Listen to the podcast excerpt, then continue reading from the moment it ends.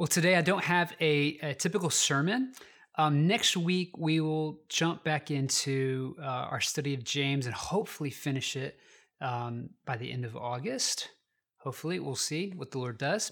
Um, but today, I want to just offer a simple thought to you, um, especially as we begin our time um, kind of leaving July, heading into this fall.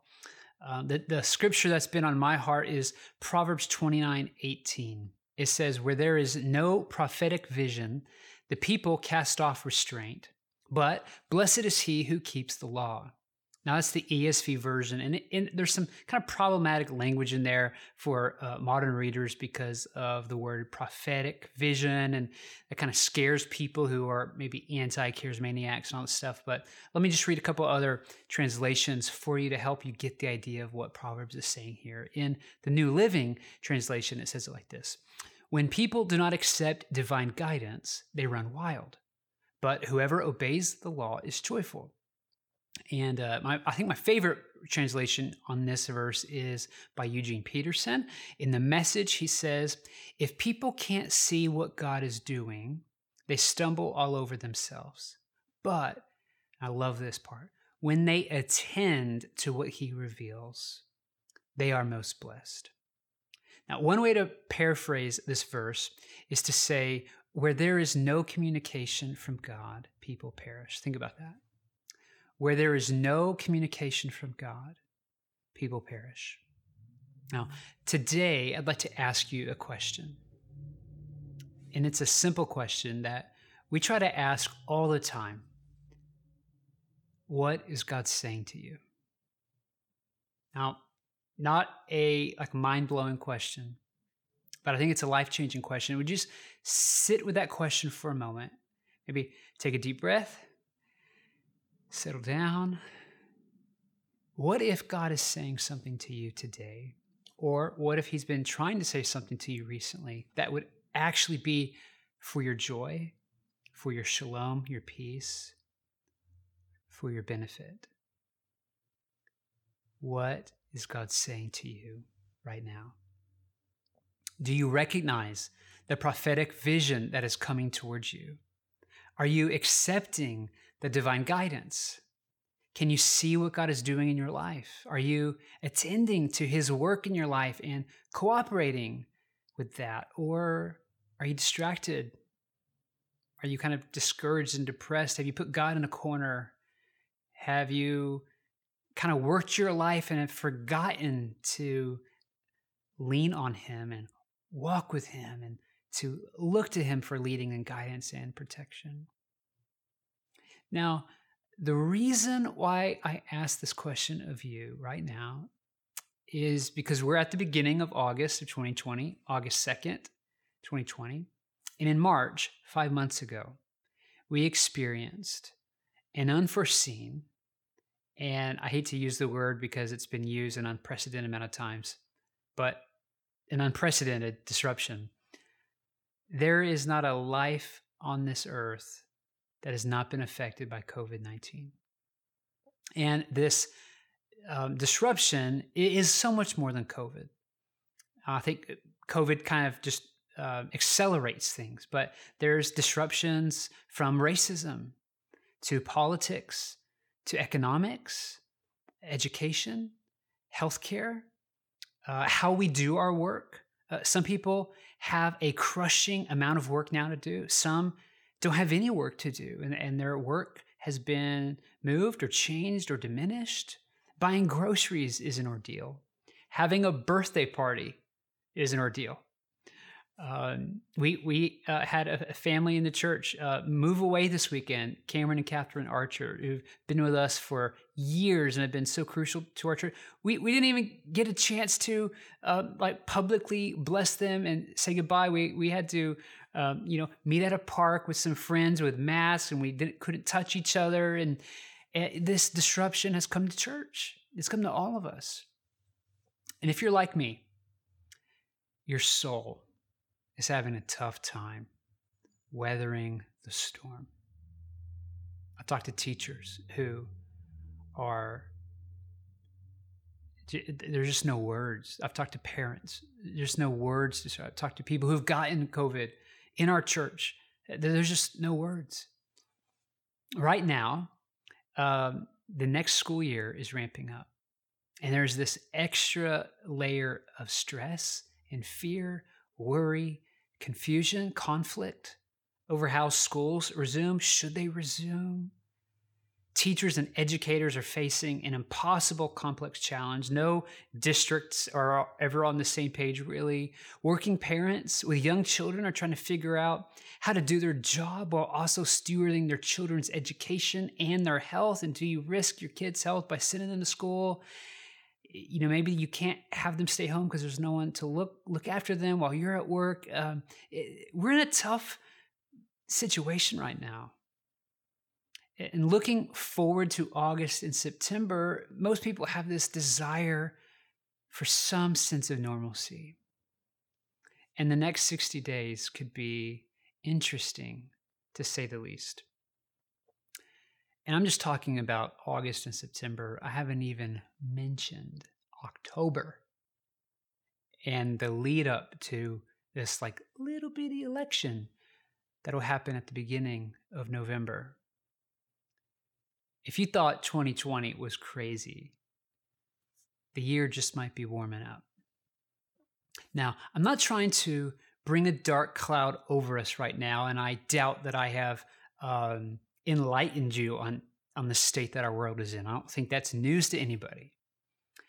But what I want to do as a pastor is just give voice to the rapid and reoccurring changes that our bodies and our minds, our souls, and our emotions are up against. Y- yes, it is a tricky time to be living uh, in a pandemic just from a physical health standpoint.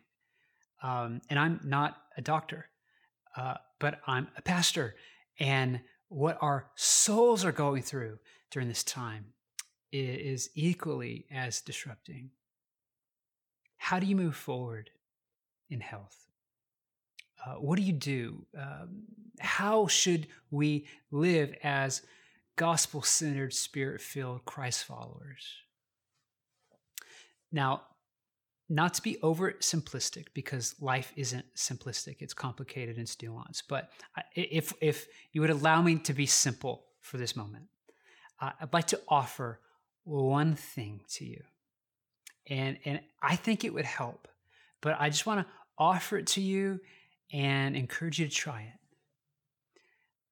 Don't forget to ask the question Father, Spirit, Son, what are you saying to me? It's, it's easy to allow other voices to shape our worldviews or to shape what we should do. There's voices on CNN, there's voices on Fox News, there's vo- voices on CBS and NBC, on blogs, on podcasts, on YouTube. There's voices in your neighborhood, there's voices in your family, in your extended family. There's voices at the school. When you put your head on the pillow at night, there's a voice there talking to you. They're often all in conflict, by the way. Can I just remind us don't forget to ask God what he thinks. Don't forget to ask God for guidance. Uh, now, in, the wilderness, Jesus, in his temptations, he gave us this very keen insight that a lot of times we just brush over. He tells the, the accuser, Man does not live on bread alone, but on every word that comes from the mouth of God. Think about that. Man does not live on bread alone. And I don't know what the, the, the gluten free equivalent of this verse is, but you get the idea. We live on communication from God. We live on words that come from God's mouth. We live on, if you go with the ESV translation, um, prophetic visions from God. Uh, often that verse in Proverbs gets used by pastors um, to, when they share vision about the church or some building program. And I, I don't know that that's primarily talking about that. I think the verse is talking about when we aren't living on communication from God, we will perish. And so I just want to encourage us to keep coming back to those two basic questions of discipleship. Number one, what is God saying to you? And number two, with the Spirit's help, what will you do about it? It's not simply just enough to hear God's voice, but often God's voice will lead us to do something or not do something, but but ultimately there is an action or really kind of a, a component of obedience on our part when we hear God's voice. Now, on one hand, hearing God and asking God, "What are you saying to me?" is difficult. It's difficult for a lot of reasons, um, but sometimes people assume I can hear God's voice better. I mean, sometimes I'll out people say hey i got this prayer. Will you add this to your prayer list? Because i, I know god listens to you. People have told me that. I'm like i don't have this like bat phone or special phone line to god. Like i put my pants on uh, just like uh, everyone. Uh, i must confess sometimes it's hard for me to hear god's voice.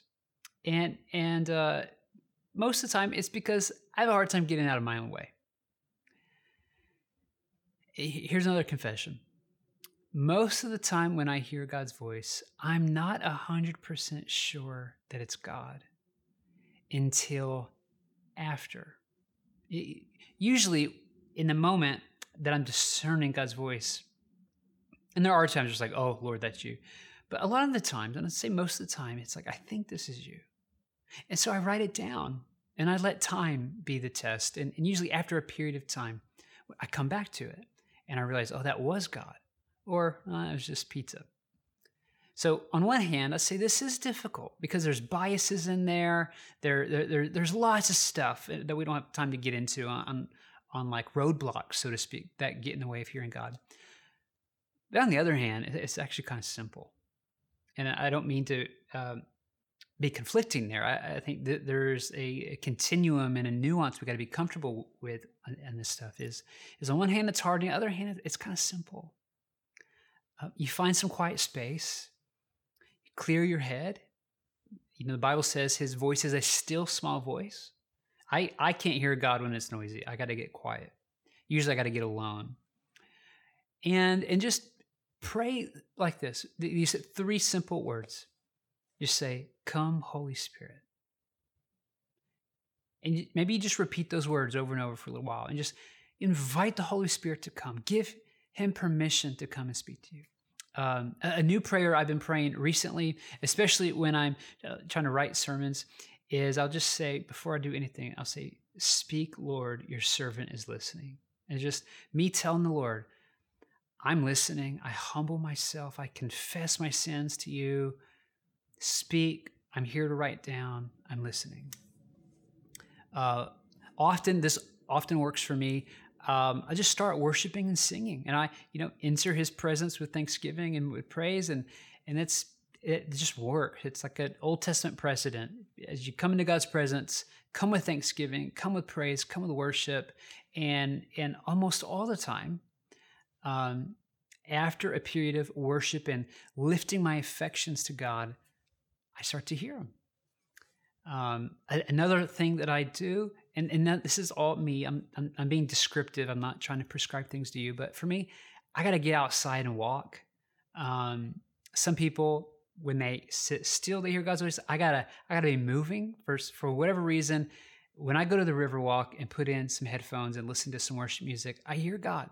Right. So if you ever run into me on the river walk and I'm like walking and I'm in a zone, that's what I'm doing. Um, but that's how I hear God the most. There's a book by Gary Chapman called Sacred Pathways that kind of uh, explores the different personalities and like the seven or nine different ways people tend to hear God, and, and it, it, ranges. So I encourage you, that's interesting you, check it out.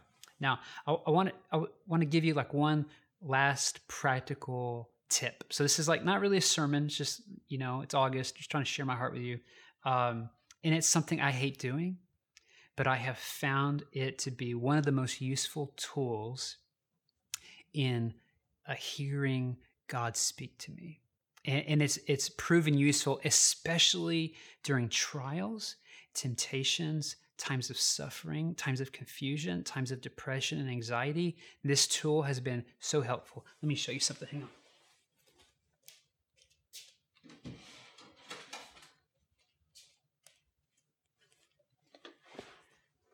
I'm not putting pants on to do a video. I'm sorry, it's hot.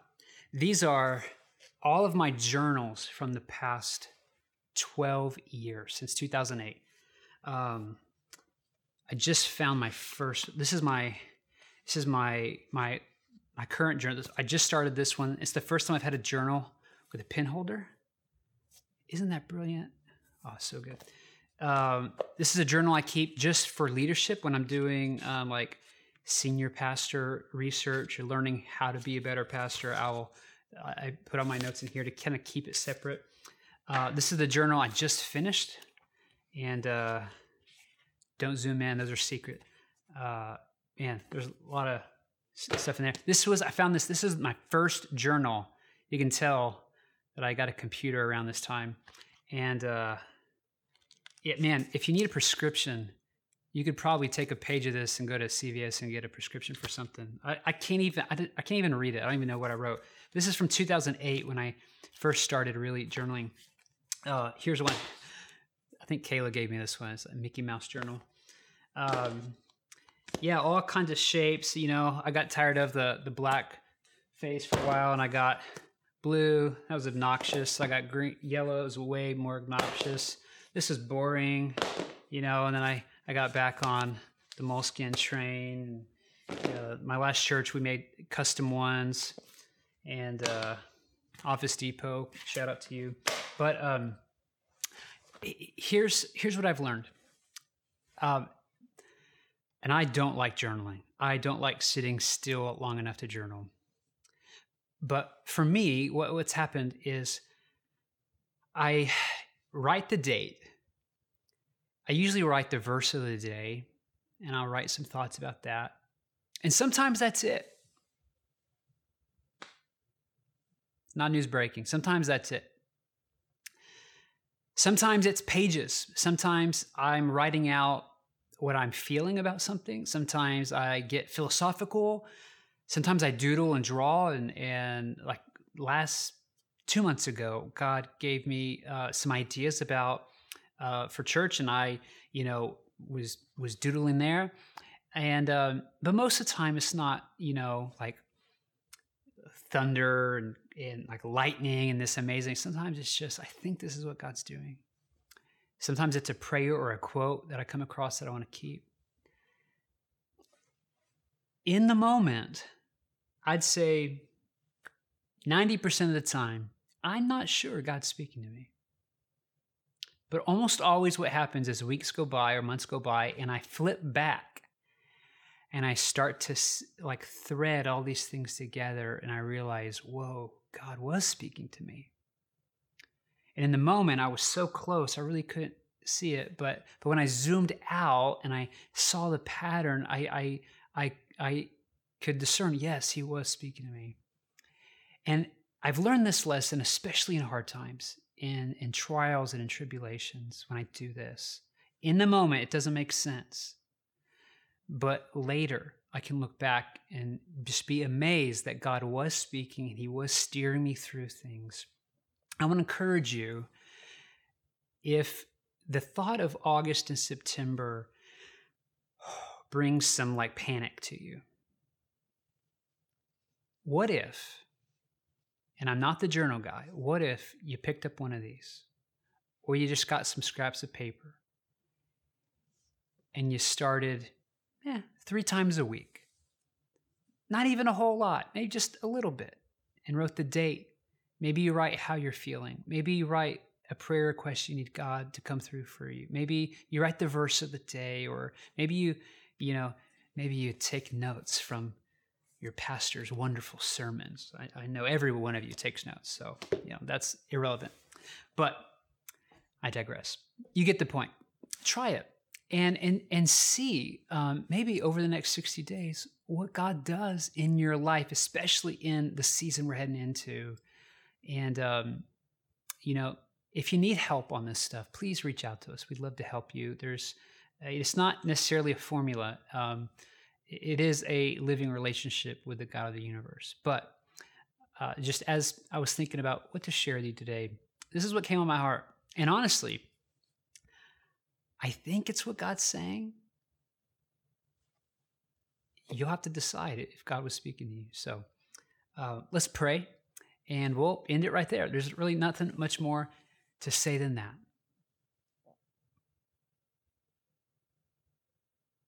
Heavenly Father, we just come and we slow down. And once again, we say, Come, Holy Spirit. Speak for your children, your servants, your followers are listening. And God, we just surrender all the ways of the world. We surrender all the ways of the flesh. We surrender any scheme from hell that has come into our lives subversively. Lord, we just renounce and reject all the ways of the world, the flesh, and the devil. And we give ourselves to you. We consecrate ourselves towards you. We welcome your kingdom to come over us. We welcome the kingdom of heaven into our lives. And God, I pray specifically for the next 60 days that you would cultivate the soil of our heart to hear your word, to receive your word, to plant your word deep inside of us, that it might bear fruit for you, for the world, for ourselves. God, I pray that you would give us ears to hear you, give us eyes to see you, give us noses to smell you, give us the ability to feel you and to sense your presence. And God, especially for those uh, listening and watching right now who have a tough time entertaining the idea that the God of the universe loves them and wants to speak to them. God, I pray you would remove the obstacles. Even in the midst of their questions and objections, God, I pray you would overcome those things and that you would remove all barriers to a right, close, interactive relationship with you. God, you see the hurt in our world. You see the questions. You see the suffering, the pain, the death, the bereavement, the grief, the injustice, the confusion, the anger, the anxiety, the disappointment, the depression, the addictions, the sleeplessness. God, you see it all. We give it all to you. We ask for you to come and make a way where there seems to be no way. God, and we just specifically pray for teachers and educators and for parents and for students and for children that you would be near all of us in this time, that you would bring wisdom and discernment. Lord, especially the teachers in our congregation who are already tired thinking about this next school year. For those teachers who are fearful of their health because they are in a vulnerable population. Lord, be near to them and protect them and give them your guidance.